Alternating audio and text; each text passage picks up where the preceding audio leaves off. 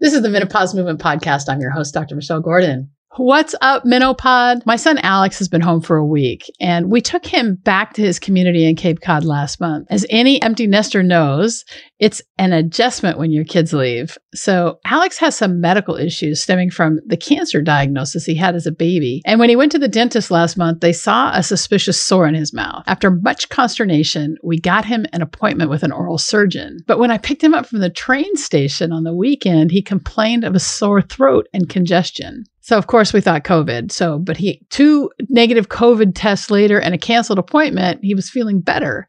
And so we got him in to see an ENT or ear, nose, and throat doctor. And it was just a blocked gland. So that's awesome, right? A really, really, a huge relief. Now the universe works mysteriously because of, of course my mind wanted to take me to the worst case scenario. Instead, I focused on feeling great and enjoying his time at home. And next week we're going to take him back up to the Cape. But to keep my mind occupied on the more hopeful kinds of things, I had to be aware, aware of my thoughts and the feelings that they were causing. And you know, when it comes to menopause in life, the only constant is change. And what I'm here to tell you is that change is possible, but it won't happen overnight. The first step to change is making the decision to change. And then we have to back that up with action. And that's the big challenge. How do we take any action? And even more importantly, what actions should we take? The menopause movement is here to help you with all of that. Menopause can be a time of misery or it can be a time of unapologetic action toward creating a life we love. I woke up in the middle of my menopause journey hating myself, my body, and the life I had created, I didn't know what to do. So I went on a quest to find out how to make change happen. And the result was the Menopause Movement podcast and the Menopause Movement. The Menopause Movement has one purpose to help end suffering caused by menopause through transformational education and coaching. And we want to help you too. So head on over to menopausemovement.com, take the quiz there, and not only will you discover your type, but we'll also tailor some offerings to help you take back your life from menopause. Getting into the driver's seat of my life was the first step I took to overcome the challenges I experienced with menopause. But I did it alone and it was really lonely. The menopause movement has created a community of women who are unapologetically deciding to become their best selves, one small action at a time. And you can too.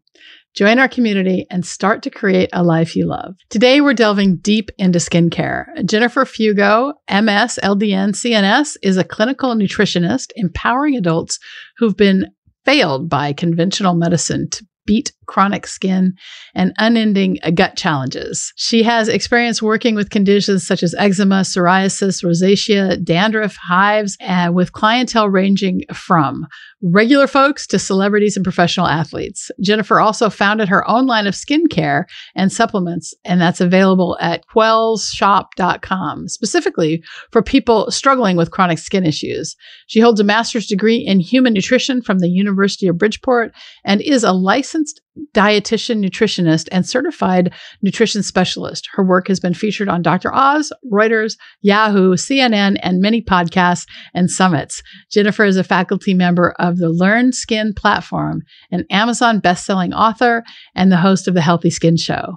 During the podcast, we go over symptoms as a clue to nutritional deficiency, the experience that led to Skinterrupt, the Skin Corrupt skincare line, gut function, microbiome, and bowel health rosacea, small intestinal bacterial overgrowth or SIBO, the uses and dangers of coconut oil, inflammation as the root of many issues, and stay to the end to find out one thing you can do to improve your skin right now. Remember, the most important relationship we have is the one we have with ourselves, so pay attention to that. And at the end of the episode, visit menopausemovement.com forward slash podcast, where you can find the show notes plus the links to the books and resources mentioned in the episode. And if you enjoy the episode, like and subscribe, leave a written review, subscribe on YouTube, wherever you get the podcast. So you're always the first to know when each episode is released. And who should we have on the podcast? Do you have any ideas for me? What can we do to make it better? I want to hear from you. So send me a DM on Instagram at Dr. M I C H E L L E G O R D O N, Dr. Michelle Gordon, or on Facebook, same thing. And when you send me a DM, you're going to get me. You can send an email to Dr. Gordon at menopausemovement.com. Thanks again for being a part of the menopause movement. Now, let's get to Jennifer.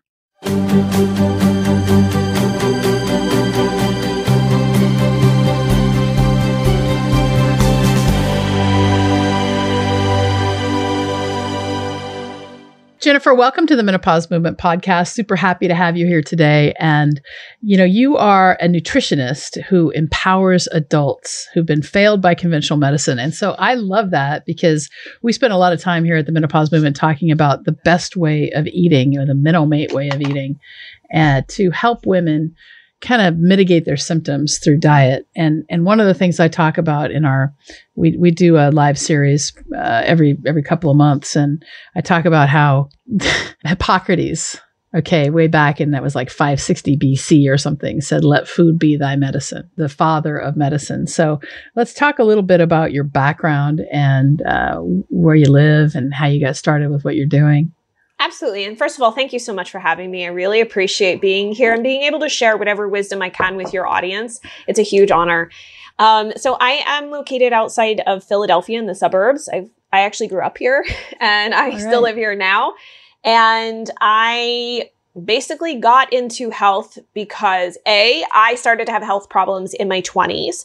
And then B, my dad was a medical doctor and eye surgeon. And so I uh-huh. worked in, his, you know, I was a kid of a doctor. I had to go work and do the charts, notes, and all sorts of stuff as a kid. And I grew up in the office. And then eventually after college, I came back and actually worked in my dad's office, the front desk, working with him directly with patients. And I got to see what healthcare was actually like, oh. which was quite horrifying, actually. But yeah in the same respect, it empowered me to start asking questions that a lot of people weren't asking. Like maybe the, the this one person's eye twitch. Well, maybe could could she have a magnesium deficiency? And my dad's mm. like, well, I don't know. That's an interesting perspective. And I started doing research on this and that. And that's that's really how my interest in nutrition grew. Was starting to look at problems from a slightly different perspective. Could there be other options aside from medication options and whatnot. Like, could it be a clue to something else going on? And so I went back to school to get a master's in clinical nutrition at the University of Bridgeport. And here I am now. I have, I'm certified as a nutrition specialist and I'm licensed in the state of Pennsylvania. That's amazing.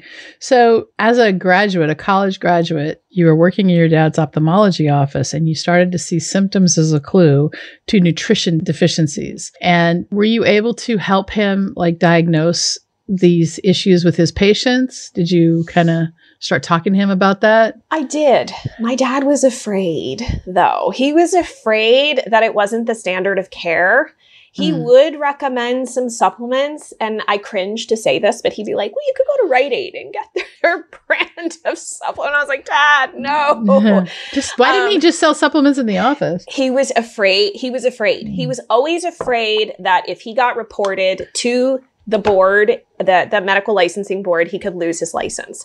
So he wow. made it very clear to me early on that he was always afraid that if he didn't follow the standard of care, he, he felt comfortable like doing little tiptoes, like, well, maybe you should go, go to the Rite Aid or the CVS and get this particular supplement, but he wouldn't go beyond that. And, hmm. and that was what truly opened my eyes to realize the massive dysfunction that there was in not allowing doctors to do what they felt was right for their particular patients because you have this looming board over top of you that could come after you. And that's, that's actually to some degree quite sad when in reality, a medication, I guess antibiotics have a purpose. Yes, antifungal medications have a they all can serve a purpose and they can be yeah. a bridge to help someone become more comfortable in at least their situation. It can alleviate extreme suffering in a short period of time hopefully. But it doesn't necessarily mean that it should be the end all be all there are some instances like someone who has thyroid dysfunction, which I'm sure many women in your community may experience, like where you might unfortunately need thyroid medication for the rest of sure. your life to maintain health, good health. But it doesn't mean that's the only thing that you need to do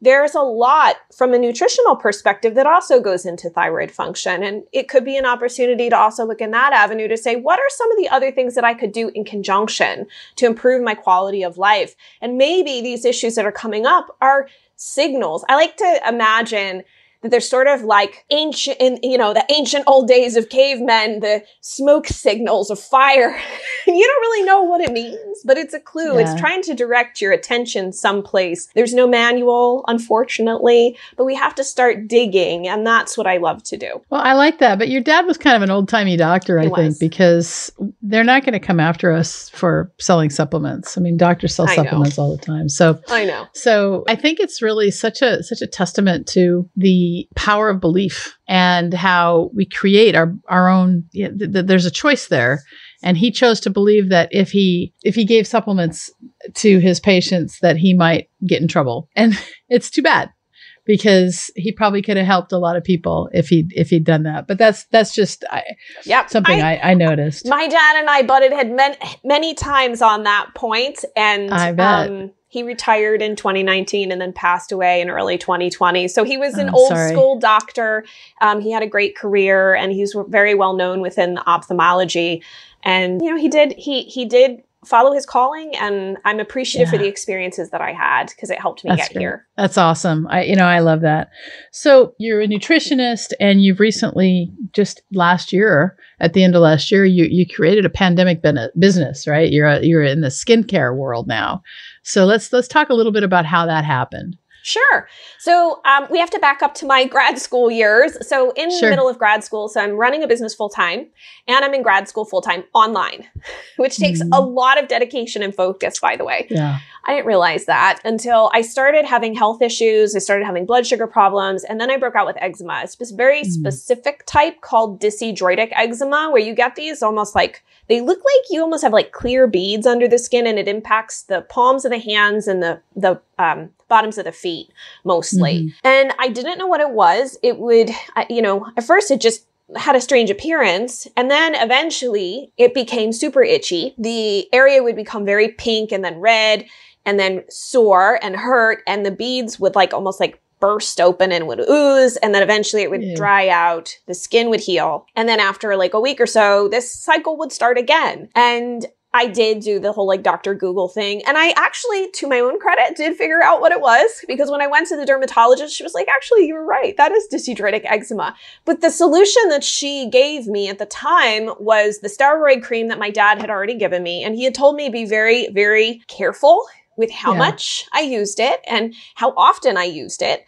And then her suggestion was to put Vaseline on my hands to keep the moisture in, which I was like, like practically speaking, how's that gonna work? Because I'll have Vaseline all over my house. Ew, that's pretty and gross. So she didn't have any other suggestions. She said it wasn't my diet. At the time, I was do- gluten, dairy, and egg free and had been for six years because I had mm. had pretty significant reactions to those particular proteins. So I couldn't, re- I, I didn't feel like it was a diet problem. And this got worse and worse. It would spread. It went up my fingers to the inside of the fingers. It went down my palms. And then eventually it ended up on the back of the fingers and impacted the growth of my nails. And they started to look all funny. And I became. That's a medical term. Oh, really? Look funny. Funny. Yeah. Those look funny. And honestly, I got really depressed because my I can imagine. So first of all, I couldn't work out because I couldn't lift weights. It hurt my hands in the winter time, especially because I'm in the Northeast, like you are. Yeah. It dries out quite significantly. So anytime I would bend my fingers, I'd get it would feel like paper cuts. Everything mm. would cut and break apart. Um, in the summertime, the skin would burn. If I even, so not even using soap, just water would burn so badly. And my hands honestly looked infected. They weren't, but they looked infected and people would be uncomfortable touching my, like shaking my hand. And it really got to the point where I didn't want to go out of the house. I felt, because I couldn't hide it. I mean, what are you supposed to do in the middle of the summer? Like with like yeah. really inflamed. right. everywhere. so my husband was very kind and he said, why don't you, you know, think about this? If a client came to you with this problem when you are an actual nutritionist, what would you do? And I tried remedies online.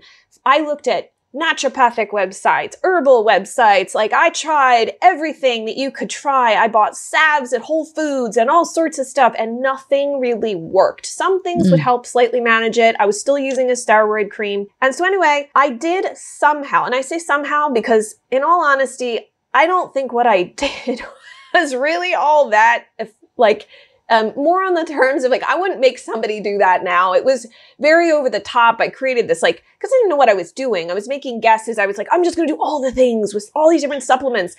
And in reality, um, that I did after about six months started to see the flares subside and at the year mark my finally the skin was pretty calm and the nails started to really grow out and look healthy finally and I have had a couple flares since but I was still in Facebook groups and I don't know if you've ever been in a Facebook group for any skin conditions but the photos that people share of either the children or of themselves and they usually share them at their worst moments are devastating. I can imagine. And I was like, you know what? I feel like there's something else here that isn't being looked at. And I'm curious. I'm going to start to dig. And so that was three years ago where I s- decided to start a whole new website that was focused around skin called skinterrupt.com. So to interrupt the conversation that we're having about skin that is not working for a lot of people because it's just about managing a situation.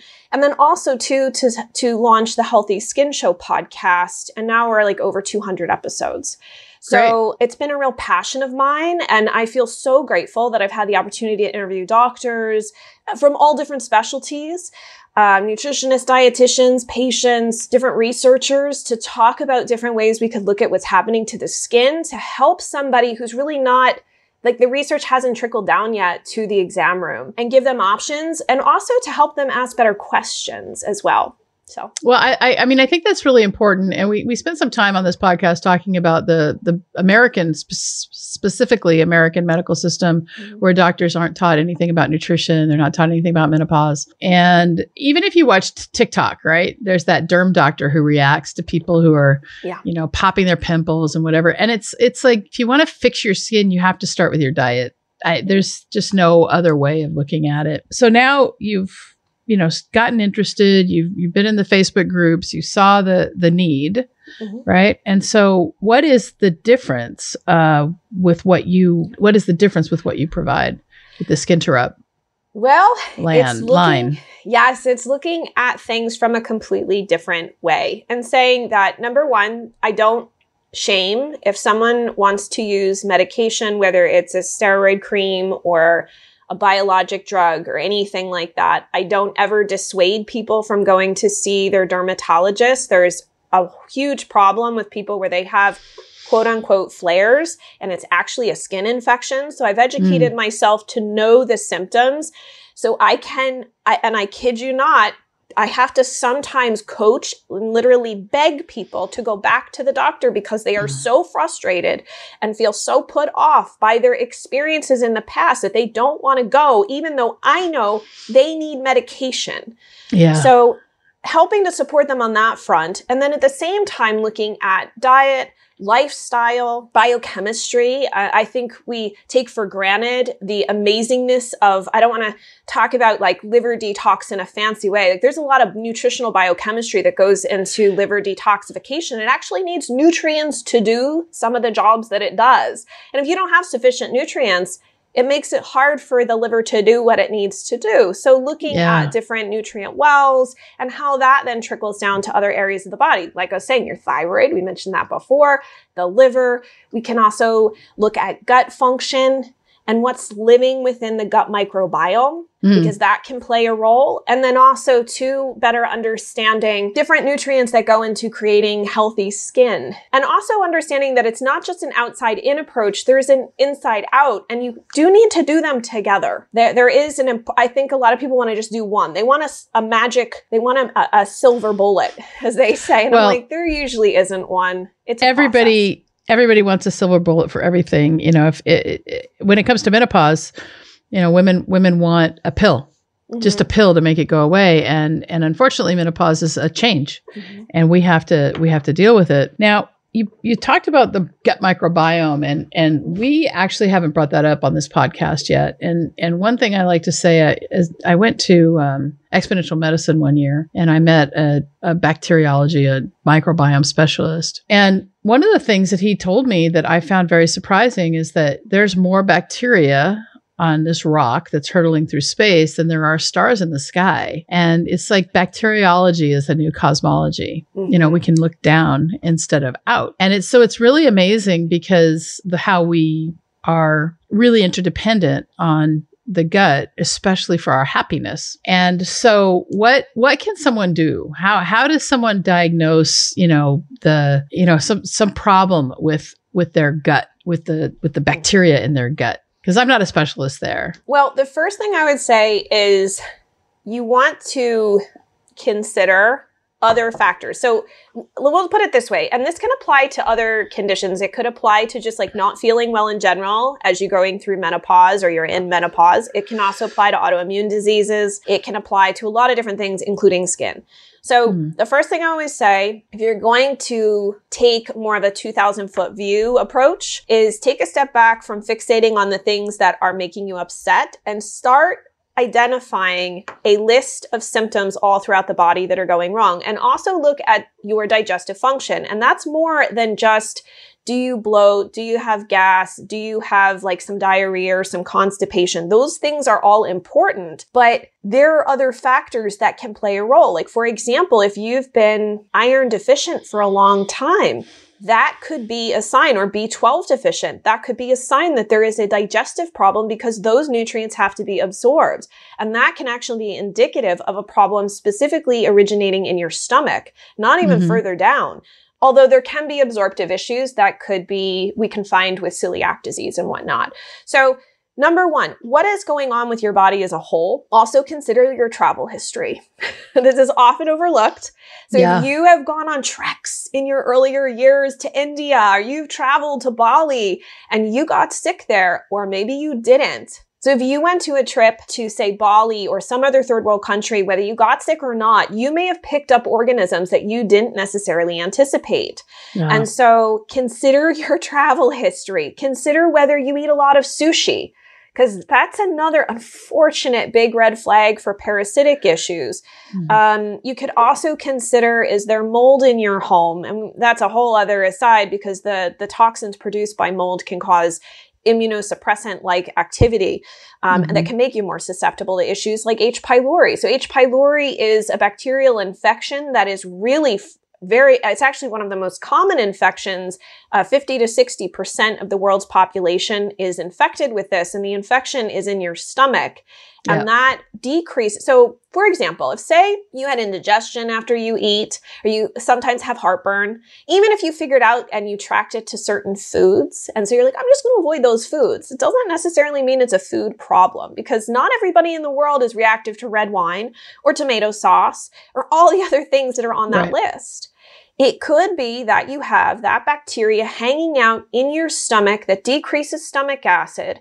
It could make you feel nauseous, it, whether you're eating or maybe randomly throughout the day, you might have bloating issues, gas, diarrhea, constipation. Sometimes the stools start to look dark. But because you don't have a sufficient amount of stomach acid, because this particular bacteria has an enzyme that deactivates our stomach acid, you now aren't breaking proteins down correctly. You aren't breaking iron. You aren't breaking B12 off of the proteins that they are bonded to in food. That means you don't get access to them. And on top of that, you're, so we're thinking low, lower nutrient availability to proteins, B12, iron, and some other nutrients. The other problem is that proteins don't get absorbed and they head further down into the large intestine where they become fermentable they're basically yeah. fermentable foods, which they shouldn't be. They shouldn't be mm. down in the large intestine and bacteria start to ferment them. And the byproducts of those, that protein fermentation process are, they're, they're it's not good. Let's just put it that way. It's not good. Yeah. and so, so, that can skew the microbiome as well. So we have a lot mm. of different factors here. So think about what's going on not only in your digestive system, look at your poop, by the way, and be comfortable with that idea. I know a lot of people have like this gross factor and we think it's gross. That's a barometer of health. If you're having chronic problems with, with loose stools, with um, constipation, so if you're not ha- having a bowel movement, a healthy formed bowel movement at least once a day, Mm-hmm. Even if it's once a day, but it's like pellets, that's more constipated. That's not yeah. normal. It's not, we shouldn't blame it on age. We need to more identify water. what's going right and make sure that you are drinking enough water. Obviously, some people don't, but that we, we want to look deeper. Yeah, so that's really good. I mean, you you went from the stomach to the colon, Mm-hmm. And I think what I love about the fact that we know about H. pylori, yeah, the, the guys who discovered H. pylori won a Nobel Prize. And the reason is that H. pylori is responsible also for the ulcers mm-hmm. that we mm-hmm. get and where they're they're curable now and as a general surgeon you know i took out my share of stomachs in my residency and and did vagotomies because we thought that it was stomach acid that was causing the problem and that operation is almost never done anymore because we're able to solve the problem so if you know if you feel like you have an ulcer or something you know we just treat it with with anti-acids and some bacteria and some antibiotics now mm-hmm. and it's and and that was discovered in the 2000s you know maybe late 90s but and i know now they have some new combo drugs that have come out more recently but i, I will say this for anybody who's listening where they're like wait i've read a lot online about back- antibiotics being bad and the proton pump yeah. inhibitors being bad the the research and so i am more on the you know, I like to look at the alternative options and whatnot, but the research is pretty clear that therapy actually does work. And you mm-hmm. do, and I know I'm not a doctor. I can't tell any of you what to do. You can listen to Dr. Gordon, but I can, this is something I commonly have to coach clients around because they're afraid to also take that PPI or that proton mm. pump inhibitor. And I'm like, the research is clear it is more efficacious. You will see a better clearance rate using the PPI. It's not forever, it's for that period of time. Right. So if that's something your doctor has recommended, I do encourage clients to follow their directions because the research shows us that it is helpful. Yeah, I agree with that. And you know, the problem with c- chronic use of PPIs is it really does decrease magnesium absorption. And when you have a lower magnesium, then things get weird. Uh, mm-hmm. you know, muscle muscle function gets weird, and so you want to make sure that that if you're using PPIs, you want to make sure that you, you have a, a plan to end them. But other than that, it's there's especially if you have an, a diagnosis of H. pylori, you want to take whatever they recommend. Mm-hmm. It's because the cocktail the cocktail was tested as a whole, not as uh, individual. So the next thing I want to ask you about is a lot of women in menopause, myself included, develop rosacea. And so what can, can, you give us some practical tips about how to manage that? I mean, for me, I was on uh, minocycline for a couple of years and I recently stopped it because I ran out and I said, yeah, I'm going to see what happens. And uh, I've been okay.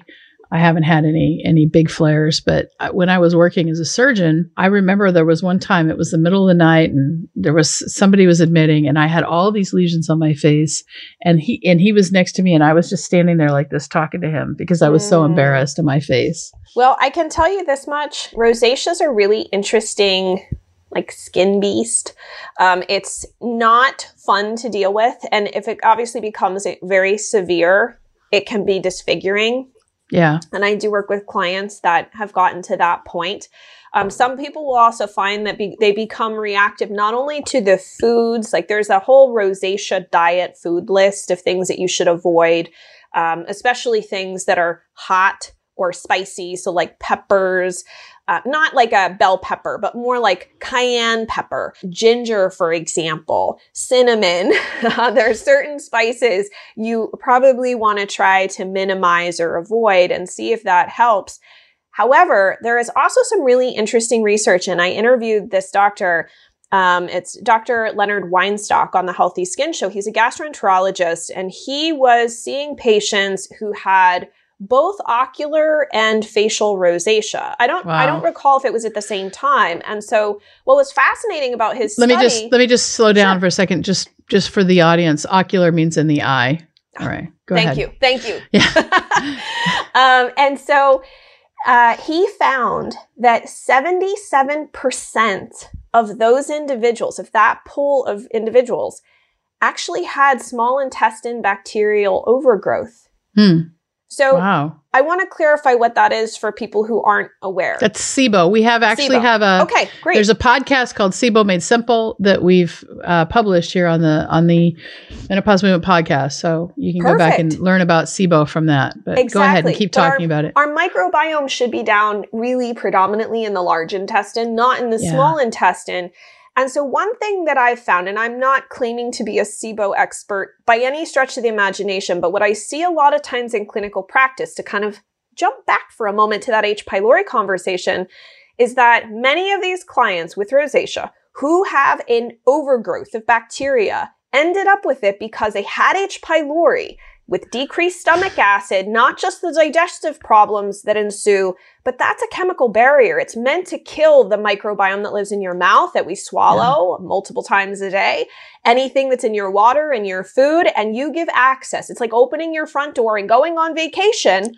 you give access to everything to your right. gut.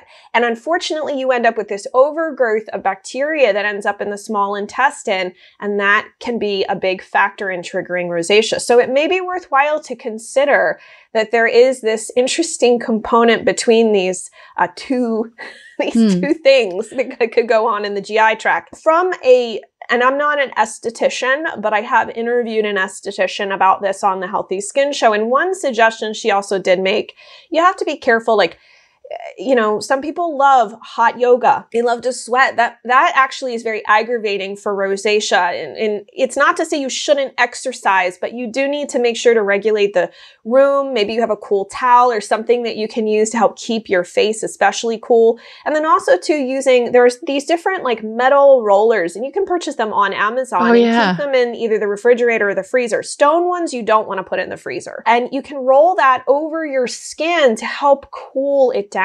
And then the other tip that she gave, and, and again, people can go and check out that episode, was just you do have to be really cautious with the skincare products you put on your face, like a lot of anti-aging products, especially for those in this age group. And I understand I'm in my early 40s and I'm like, look at that. Oh gosh, my skin quality isn't the same as in my 20s. I'm, I'm already right. seeing these things happen. But you have to say, look, I have to look at my skin from where it is right now. A lot of times we have these ideas of how we're supposed to look put on us by society. And we're like, oh, I got to do anti-aging. I got to focus. But if your skin can't tolerate that, the peels and all sorts of, they're almost procedures that you can get done in some, some of these uh, facial offices and whatnot. Not with a dermatologist per se, but you can go to your local esthetician and get all these different needling procedures and everything. That can be really traumatizing to the skin and especially especially for somebody rosacea, make it worse. Yeah, yeah. Oh, that's that's good. I mean, I think that if there is a if there is a correlation between SIBO and rosacea,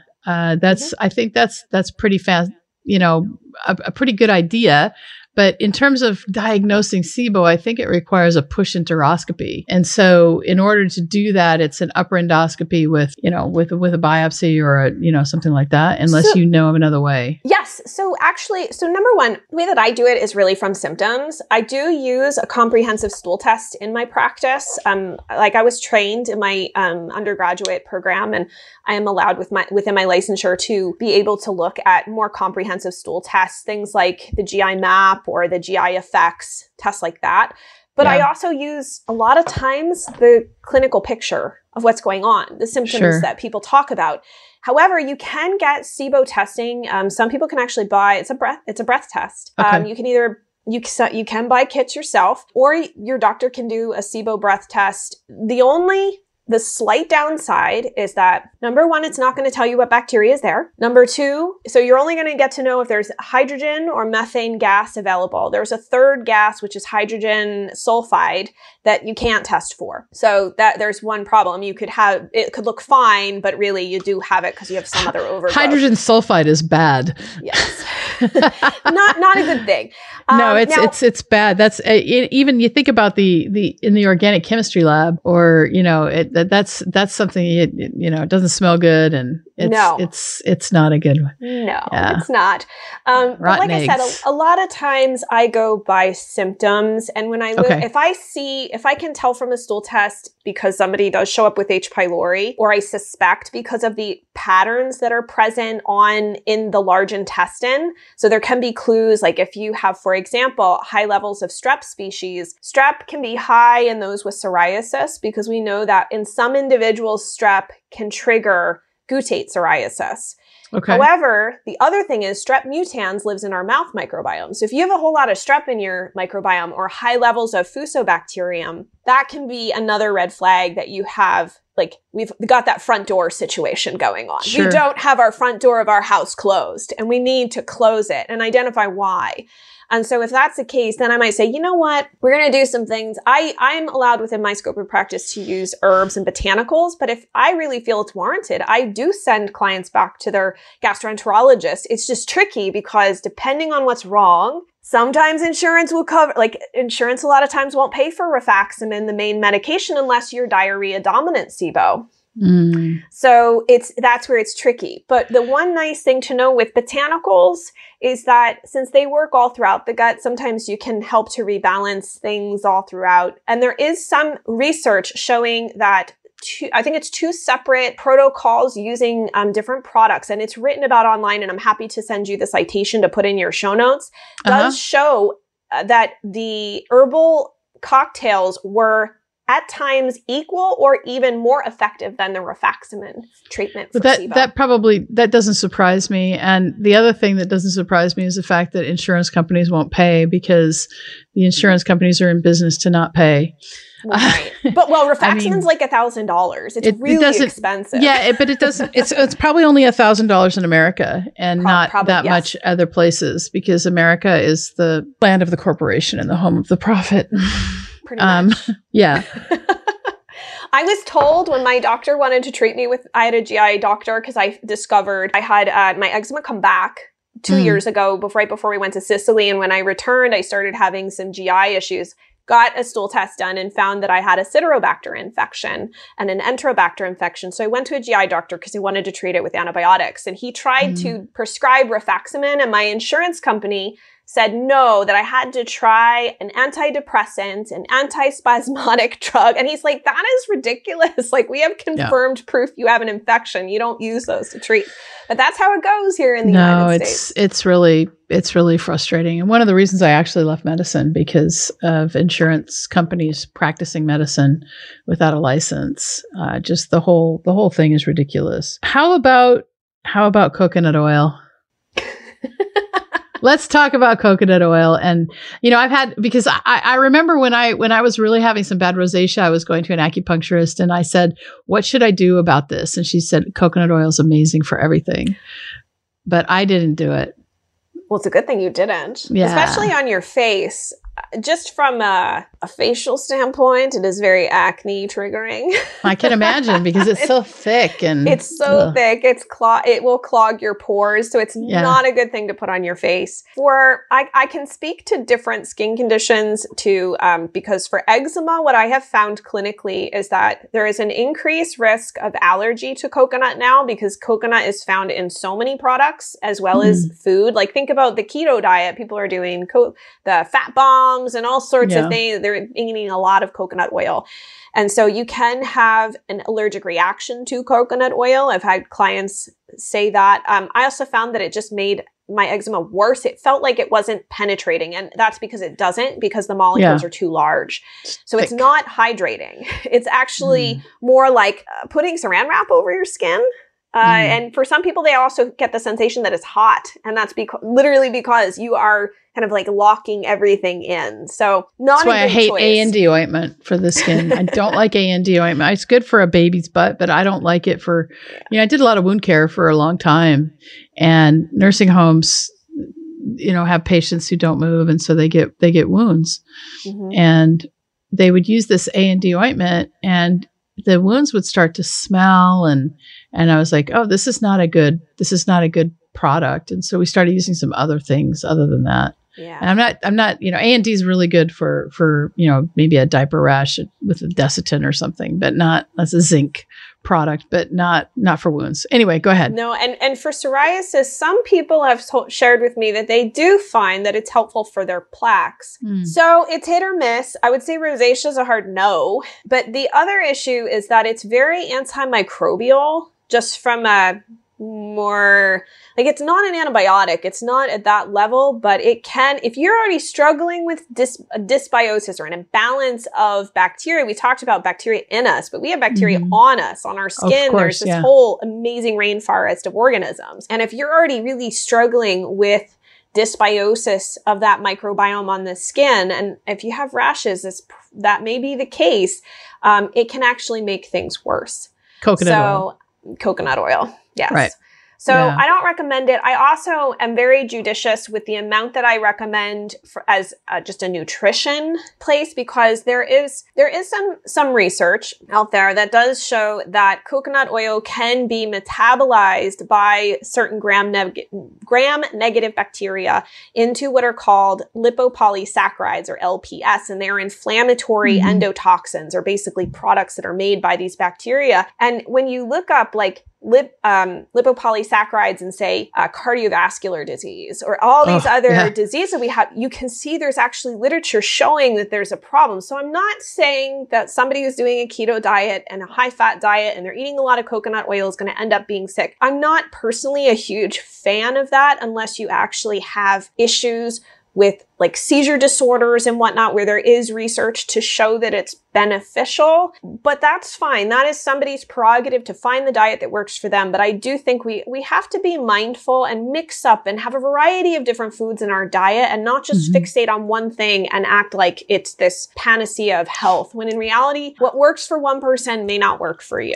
you know, okay. when it comes to, I mean, we're all unique, and so when it comes to mm-hmm. everything, I mean, there's no one size fits all answer. And what do you feel about um, uh, MCT oil, which you know comes from coconut oil, but it's it it's not the same as coconut oil. For some people, it can cause diarrhea. Usually, yeah, have yeah. to titrate on slowly. I have mixed emotions about it because again, there's this issue of like, what do we do if somebody has a really messed up digestive system and you don't know it's not like you can tap your nose spit out a tape and be like okay i have this bacteria this problem mm. like we mm. don't yeah. our bodies can't do that so if you suspect that you do have, if you do know right out the gate, you're like, yeah, I got a lot of gut issues. I've just been dealing with it. Stomach problems are my jam. that might be a clue that maybe doing a lot of MCT oil or coconut oil might not be the right approach for you and to figure out what's actually going on there 1st mm I will say that there are some really potent constituents of coconut oil, like monolaurin, that can serve really positive functions in the body when used appropriately. So you'll see online that they're used with like um, for fungal overgrowth. They can be helpful in reducing uh, strep populations in the GI mm. tracts. There's a lot of cool research out there, and I do use monolaurin in my practice. But again, if you have a coconut allergy, it's not going to work. Yeah, yeah, that's great. So, so what about? So we talked for a minute about you know psoriasis and eczema and rosacea, and we talked a little bit about SIBO and rosacea. What other gut health issues come with psoriasis and eczema? So with psoriasis and eczema, usually there's an imbalance of bacteria. So you can have H. pylori. You can have, there could be SIBO. Everybody's picture is kind of a little bit different. You could have an overgrowth of fungus so fungal organisms nor- normally live in the small intestine. So you can have how we talked about SIBO, you can have SIFO, yeah. small intestine fungal overgrowth. Yeah. You can also have fungal organisms that end up taking up residence in the large intestine, which is problematic. You can have parasites, which are sometimes more difficult to identify and what is sad is, and this has been a, a thorn in my side of sadness, is that I've had clients who have tested positive for blasto, like very high levels of blasto, but they don't have any digestive what? issues. Blasto. Oh, blastocystis hominis. So it's a okay. protozoa um, parasite that I don't know what the percentage of individuals have it. I know there's being there's research being done by an organization somewhere in Oregon right now about the prevalence of it. But mm-hmm. it doesn't matter what type of protozoa. I've never had a client show up with worms. But the, the one, I'm sure you have. I am sure you have.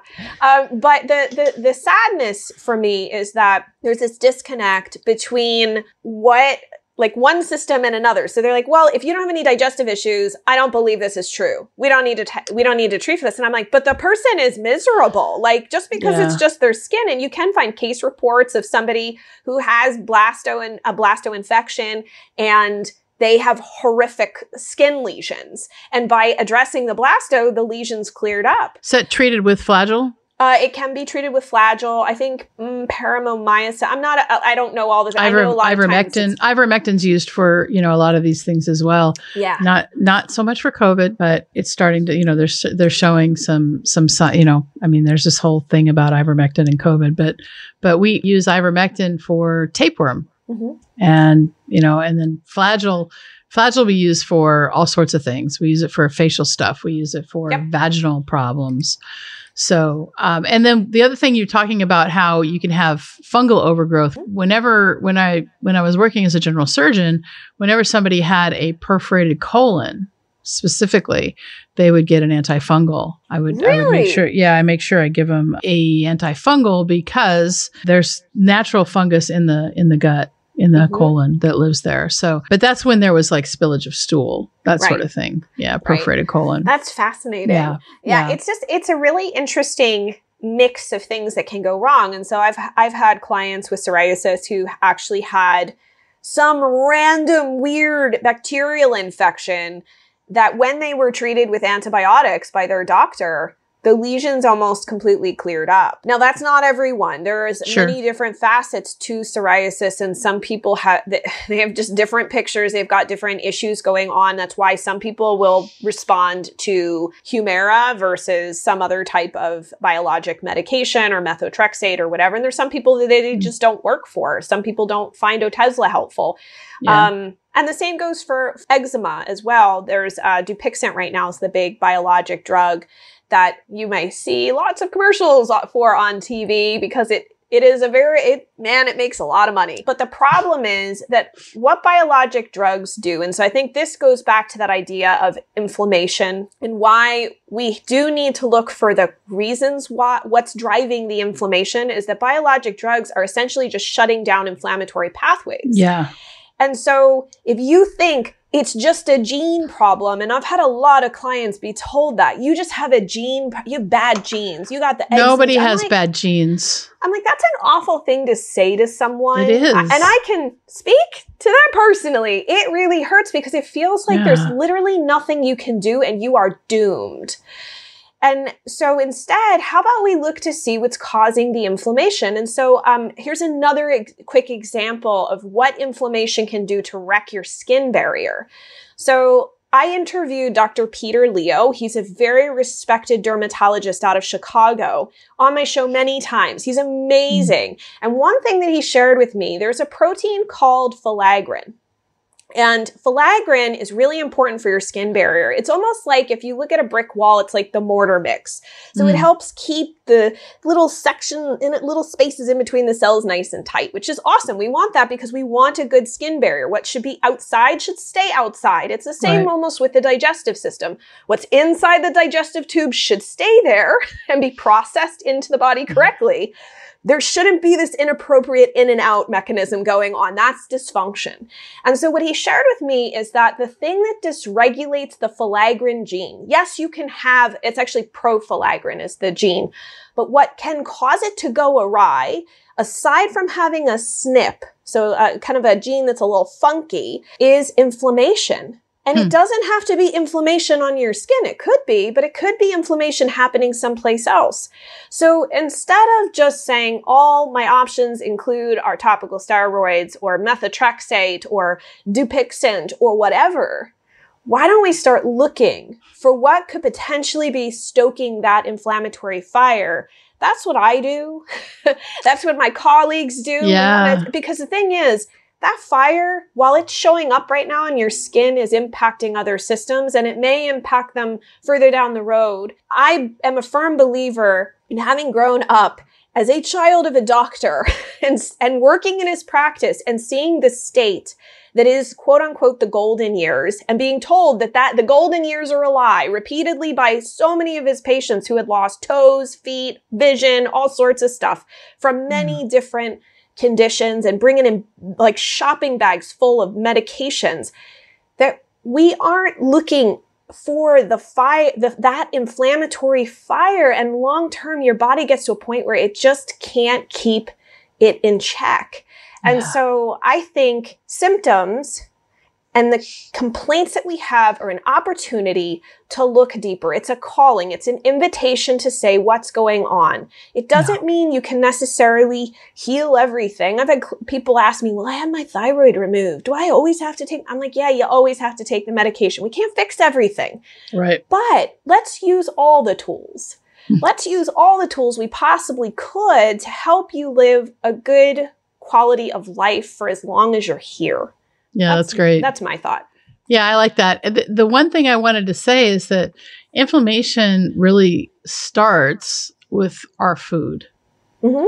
And you know, I tell I tell these tell women who come through our programs, and, and I talk about it all the time on the podcast. But two things you can do right now to decrease your inflammation is cut out seed oils and sugar. And I'm not telling you you can't eat sugar at all, but cut back on it because there's too mm-hmm. much sugar anyway. So those are those are really important. So before we end, was there anything else you were hoping to share that we didn't get to? Oh my goodness, I could go in a million different directions. I yeah. hope that I have piqued the interest for somebody who's hearing this and they're going, wait, I had no idea. I, I've had eczema or my daughter has eczema or what a, yeah. my grandchild has eczema or psoriasis or whatever. That you recognize there are so many different facets to this. Um, I know that there is a movement of doctors. It's really small right now of, of like dermatologists who are interested in a more integrative approach. And there are different dietitians and nutritionists like myself that are all working together to try to increase awareness about this. But you're not doomed.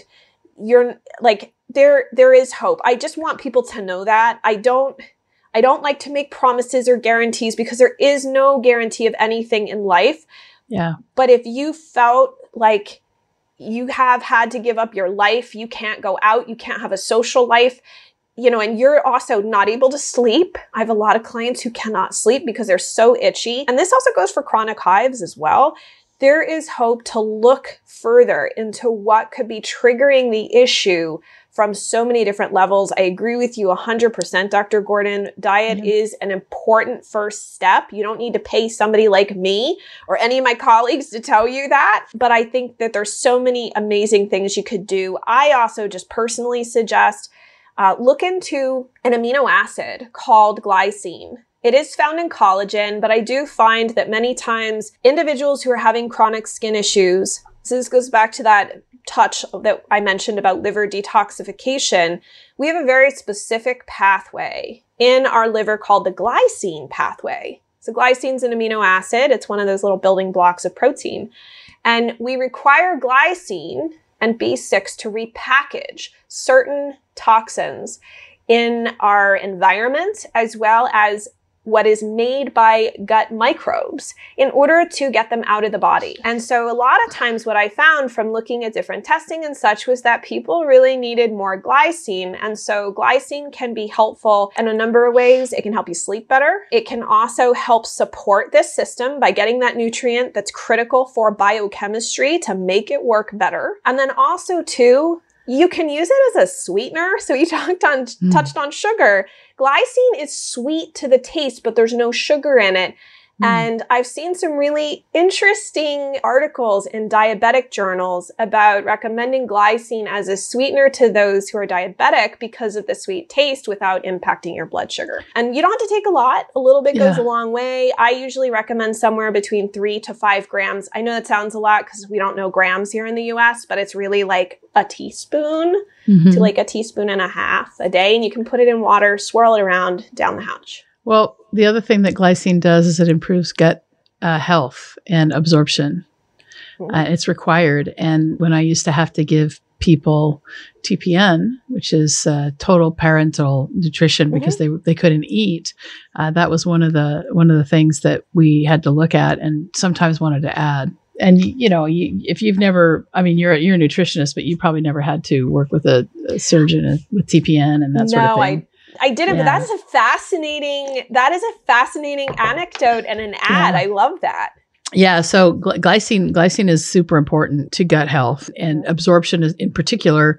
And so when you haven't used the gut for a long time, that's something that you want to make sure that you add a little bit to. So, uh, where can people find you? They can find me at well, I'm going to give you the easy way to find me because it's skinterrupt.com, but a lot of people are like, how do you spell that? So just yeah. type in healthyskinshow.com. It'll take you right to the website and where the podcast is on the website. Right. And then I'm also over on Instagram at Jennifer Fugo. So that's awesome. places to find me. Well, thanks so much for being a part of the menopause movement today. It's been really fascinating. Thank you for having me. It's been so great to talk yeah. to you. I love nerding out. Nerd. Nerd alert. All right. Did you know that menopause is not a medical condition? Most doctors don't know this either. I like to say that menopause is the privilege of a long life. And to really take hold of our lives in menopause, we have to unlearn what society and the medical establishment has told us about menopause. This is why I've created this brand new course called Understanding Your Hormones and Managing Your Menopause. I want to show you how you can get on top of your menopause right now so that you can start to see it as the best time of your life. Now, this course is valued at $500 and is in the beta testing phase. And we're currently accepting applications for women to test it out for us at no charge in exchange for feedback and testimonials. But the best part is because you're a podcast listener, you can bypass the application process and go straight to the front of the line. To register right now, simply visit menopausemovement.com forward slash hormones and we can get started together right now. Remember, you can get started right now at no charge to you in exchange for feedback and testimonials when you go to menopausemovement.com forward slash hormones. And I'll see you inside the course. Thanks so much for being a part of the menopause movement.